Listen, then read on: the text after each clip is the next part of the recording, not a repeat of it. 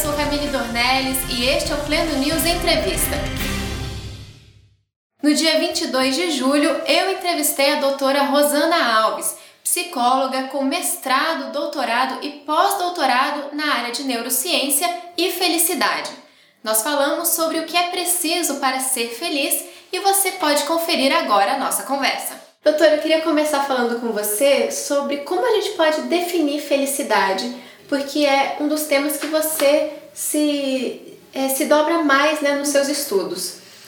Existem muitas definições de felicidade, principalmente nas diferentes áreas. O filósofo, entre os filósofos existem várias definições, entre os médicos, pedagogos, entre os psicólogos, mas eu fiz uma definição para mim de felicidade, que ser feliz é gostar de viver. Simples assim. Você precisa gostar de viver e você começa a organizar a sua vida uhum. para que de fato o que você faz faça sentido, que você possa ter comportamentos mais adequados. Então, ser feliz é gostar de viver. Seria um estado de espírito da pessoa? Ela decidiu ser otimista, por exemplo? é um conjunto de decisões que você vai tomando nas diferentes áreas da sua vida. Uhum. Então, quem gosta de viver, cuida da saúde porque quer viver mais tempo e quer curtir a vida mesmo. Quem gosta de viver, cuida dos relacionamentos porque quer as pessoas perto delas. Quem gosta de viver sabe que a gente enfrenta problemas, mas que todo mundo enfrenta. Uhum. E que existem aqueles que vão depender mais do nosso esforço, outros que nós não vamos conseguir resolver, mas que faz parte, é inerente à condição humana. Uhum. Então, por isso que para mim é um conjunto de escolhas que nós vamos fazendo sem ter aquela impressão de que tudo vai ser sempre muito incrível, que tudo, nossa, são borboletas. Não. É pé no chão, é gostar de viver e a partir desse gostar de viver a gente vai enfrentando dificuldades, vai organizando as coisas, vai tendo percepções daquilo que precisa mudar e as coisas vão acontecendo. Então a pessoa pode ser feliz e triste ao mesmo tempo. A gente só tem noção de felicidade se sabe o que é tristeza. A nossa referência de felicidade é a tristeza. Então eu só posso me considerar assim super, super feliz se eu já passei pela tristeza. Uhum. Então, um sustenta o outro. Não que nós precisamos estar o tempo todo triste, mas ser feliz é também saber ficar triste. Uhum. Porque na felicidade precisa ter um lugar da reflexão, do arrependimento, do sentir a falta de alguém. E tudo isso pode gerar em nós assim, puxa vida, não era assim que eu gostaria que as coisas estivessem, mas está aí, eu preciso me organizar para isso. Uhum. Doutora, você faz muitas palestras, escreveu livros e agora lançou um curso sobre felicidade e fala nele sobre algumas coisas que podem prejudicar essa, é, esse estado né, da pessoa que gosta de viver, que seria o sono, a falta de planejamento e também o estresse. Você pode falar um pouco mais sobre isso? Sim, é, o que nós somos é uma resultante dos estímulos que recebemos do meio e a forma que o nosso cérebro vai processar todas essas informações. Então, muitas vezes recebemos impactos do meio mesmo, seja da vida, das experiências, alguém que amamos que não está mais perto, tudo isso vai nos impactar. Uhum. E a percepção de que estes eventos existem trazem para nós um maior cuidado. É aquela alerta, olha, presta atenção que isso daqui pode prejudicar na sua felicidade e no seu bem-estar. Uhum. Algumas coisas, alguns comportamentos que as pessoas às vezes não prestam atenção, mas que podem impactar essa felicidade, por exemplo, que você citou, uhum. a privação do sono. Quando nós não dormimos direito, isso tem um efeito direto sobre o nosso humor. É só deixar um bebezinho sem dormir que a gente já sabe como ah, é. Ah, eu né? mesma. E eu não preciso ser um isso é bebê. é legal. Se eu não durmo direito, meu dia não presta. Isso é legal.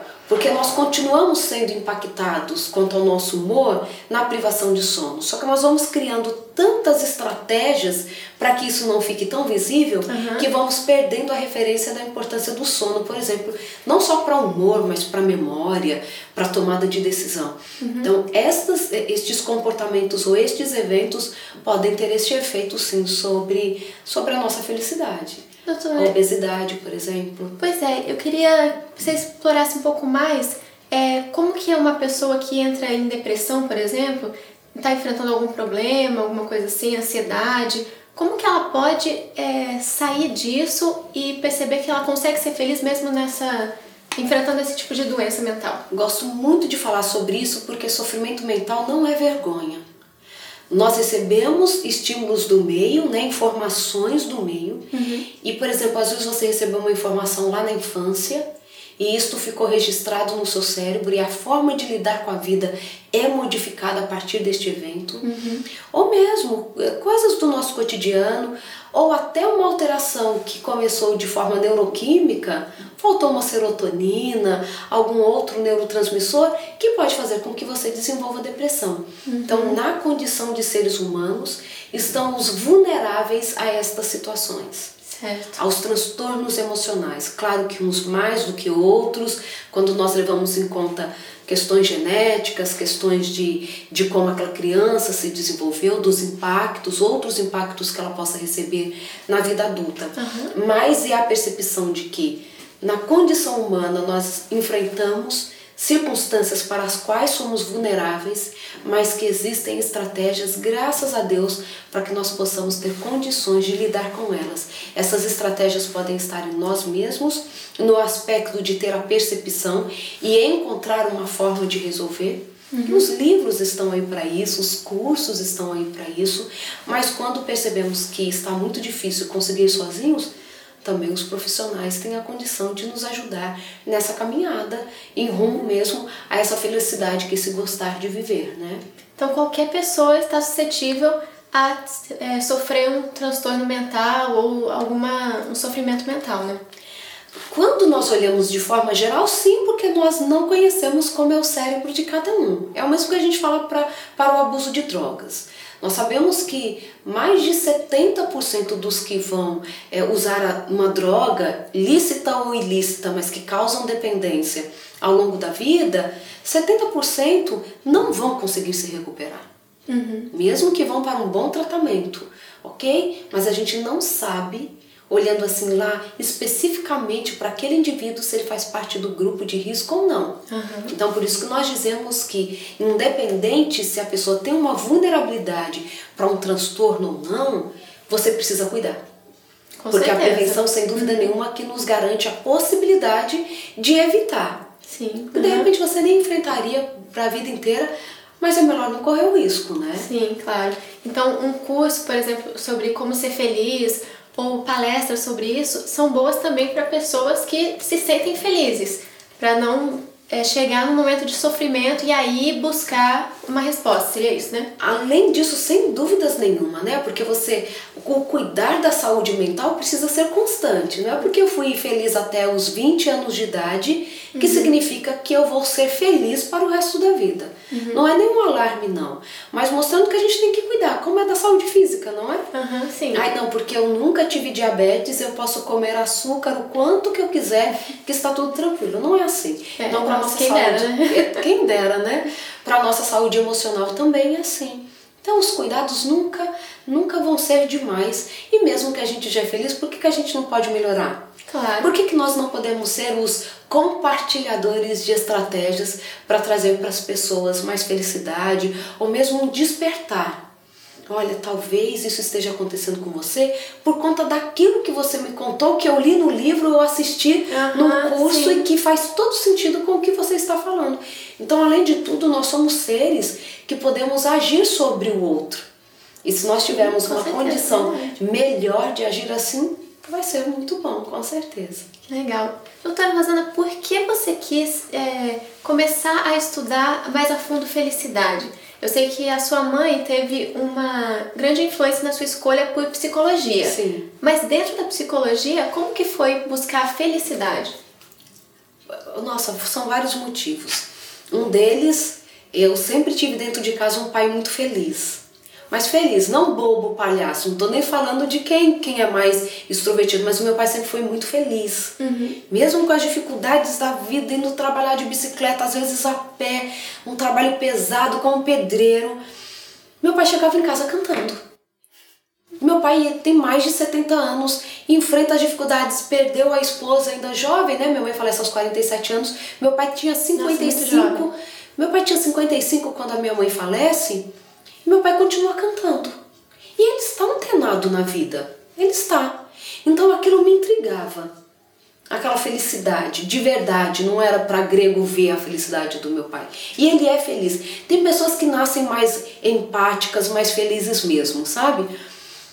Mas juntando isso, que eu sempre achei algo incrível, como ser humano também, né? A gente gosta de estar perto de quem é feliz. É, parece que atrai mais, né? E é uma dificuldade você conviver com quem tudo é uma reclamação, né? Sim, com certeza. Além disso, com os anos de experiência terapêutica, né, como psicóloga e até como pesquisadora, eu, quando até fui escrever o livro, A Neurociência da Felicidade, eu já estava com sete, oito livros na gaveta, não lançava nenhum, e o marido falou assim, um dia vai ter que lançar um livro, você não vai ficar só escrevendo, né? Aí ele falou assim, lança um livro. Eu falei assim, tá bom. E a dificuldade para escolher? Porque o primeiro livro é o primeiro livro da gente, né? Uhum. Eu falei assim, então eu preciso escrever alguma coisa super relevante. Que tenha a ver com todo mundo. Olha a ousadia, né? Tem a ver com todo mundo. Nem imaginar que Todo você tem que mundo. pensar num O público-alvo era todo mundo. Público-alvo o mundo inteiro. Os céus estão convidados, né? E aí, eu falei, aí eu me fiz uma pergunta. Quando as pessoas me procuram, o que de fato elas querem? Quando elas querem uma dica sobre como lidar com o filho adolescente, ai, querem casar, estão com depressão, o que, que elas de fato estão procurando? Você conseguiu baixar um fio condutor Isso. de tudo isso que eram coisas muito Isso. diferentes. Muito diferentes, mas eu queria saber se elas todas estavam procurando algo em comum. E aí eu cheguei à conclusão que no fundo que todo mundo quer ser feliz. Felicidade. Quando a gente quer resolver a questão do filho, tem a ver com felicidade, do casamento tem a ver com felicidade. Não aguento mais a depressão, por quê? Porque eu quero felicidade.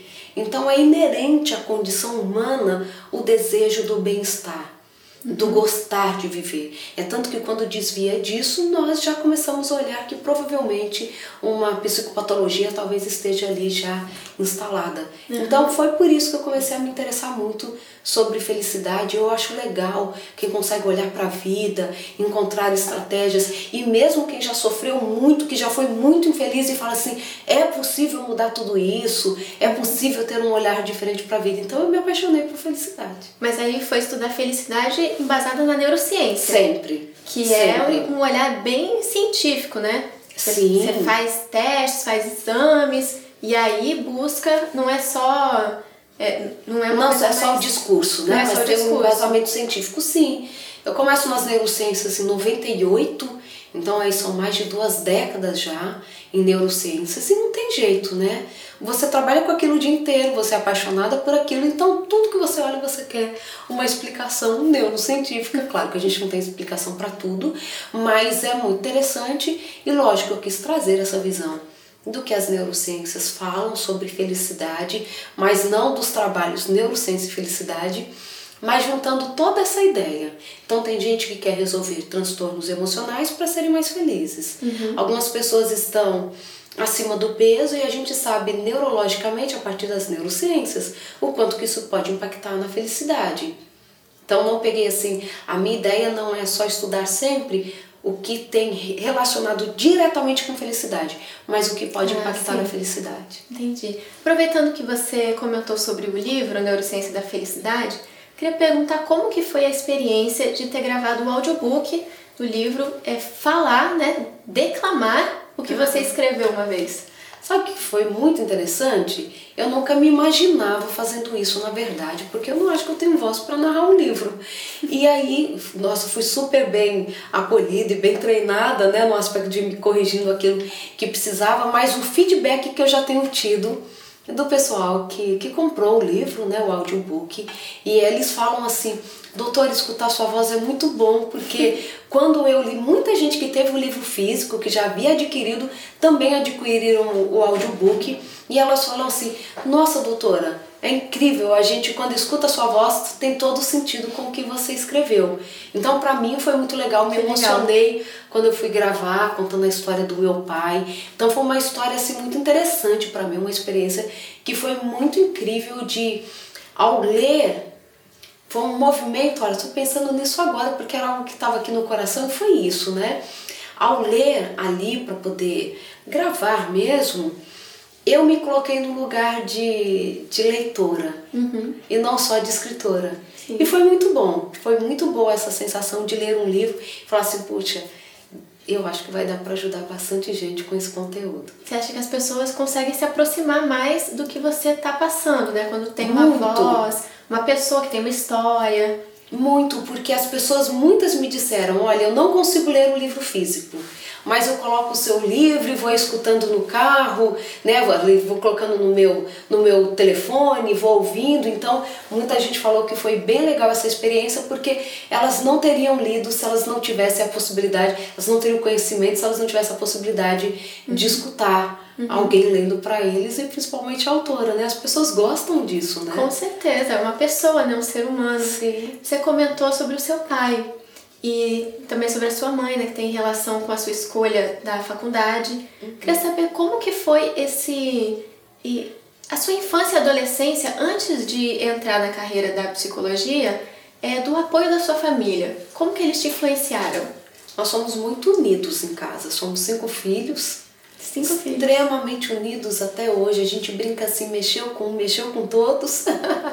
e a questão, o, o que para minha família sempre foi assim, eu acredito um diferencial foi a coerência com que fomos educados. A minha mãe era uma mulher extremamente coerente. Então, se ela chegasse, por exemplo, para você e falasse assim: Nossa, como você é bonita, ela jamais sairia da sua frente e chegaria pra gente e falasse assim: Mas que Ela tá mocinha feia, feia, né? E jamais ela faria isso. Então, a minha mãe tinha uma vida muito coerente.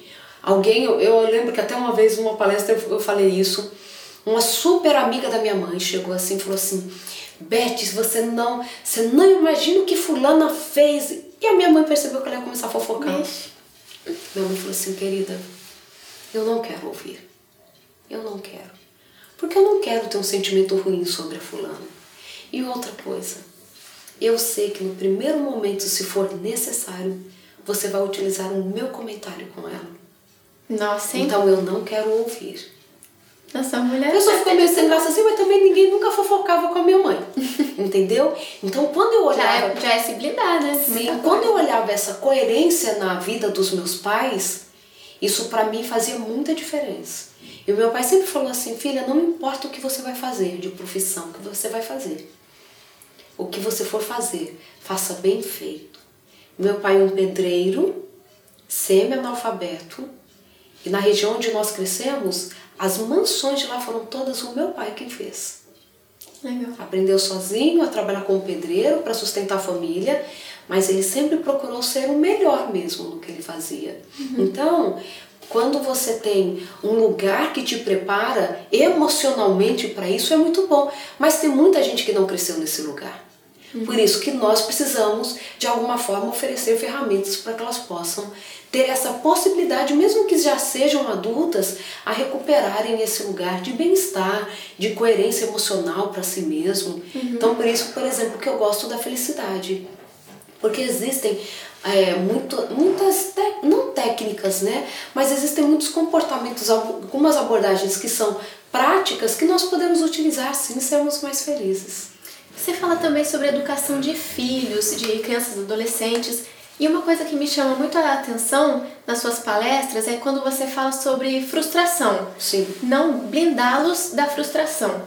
Por que, que a gente tem que permitir que eles se frustrem? Eu escrevi um livro para jovens e adolescentes que chama O Designer da Decisão, cinco técnicas para escrever a sua própria história.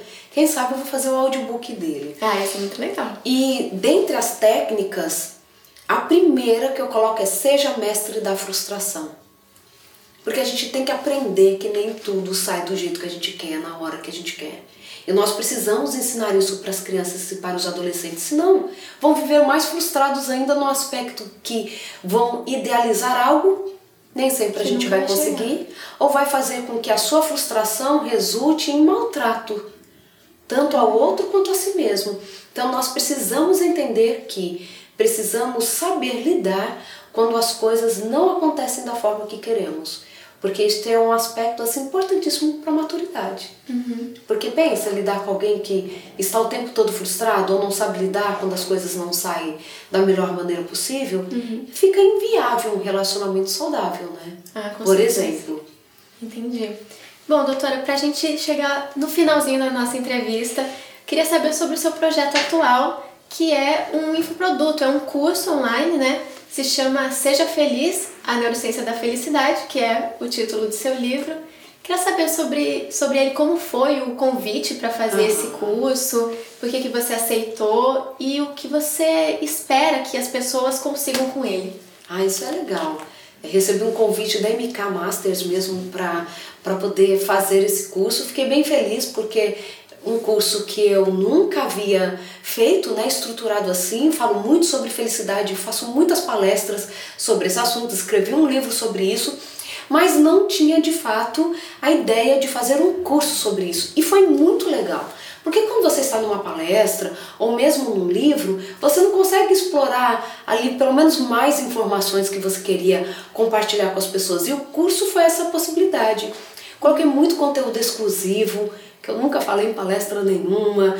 Foi legal porque são 32 aulas sobre felicidade, Nossa, abordando os diferentes. Bem completo abordando aí os diferentes aspectos, os diferentes impactos que podemos receber, aumentando ou diminuindo a felicidade. Então foi um convite que me deixou muito, muito feliz por poder trazer a possibilidade da pessoa ter um curso sobre felicidade, que é algo que todos nós precisamos. Mas então você não tinha pensado em fazer um curso, em transformá-lo num curso? Não, nunca tinha pensado porque eu já tinha um livro, falava sobre felicidade em palestras, mas foi muito legal sim estruturar em forma de curso, porque você pode aprofundar mais no curso, dar mais dicas, né? Uhum. aproximar mais das pessoas, escutar mais sobre as dores delas. Claro que eu já Todo o curso foi estruturado pensando em, em, nas demandas que eu já escutei ao longo da vida e outros profissionais, outros cientistas, mas nunca é demais escutar mais pessoas e poder atendê-las naquilo que elas precisam. Então foi muito interessante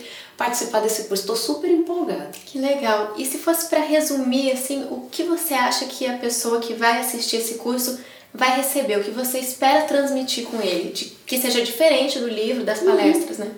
Olha, independentemente de qualquer aspecto específico, a pessoa vai se identificar. Não tem como. Porque ali, quando eu estou falando de felicidade, sobre relacionamento com filhos, relacionamentos difíceis, quando eu falo sobre como a gente previne o abuso de drogas entre adolescentes, mesmo que a gente não tenha filho, a gente tem um amigo que tem um filho, ou nós somos ali líderes religiosos que estamos preocupados com os nossos adolescentes quando eu falo de alimentação, tem tudo a ver com a gente, sono, sobre transtornos emocionais.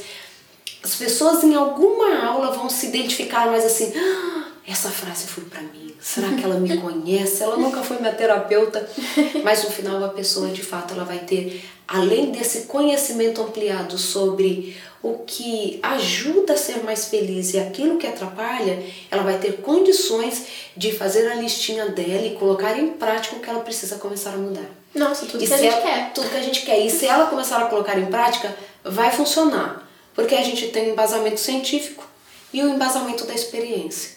Então, é para quem quer ser feliz, é para quem está envolvido com a felicidade do outro, é para o psicólogo, é para o líder religioso, é para a mãe.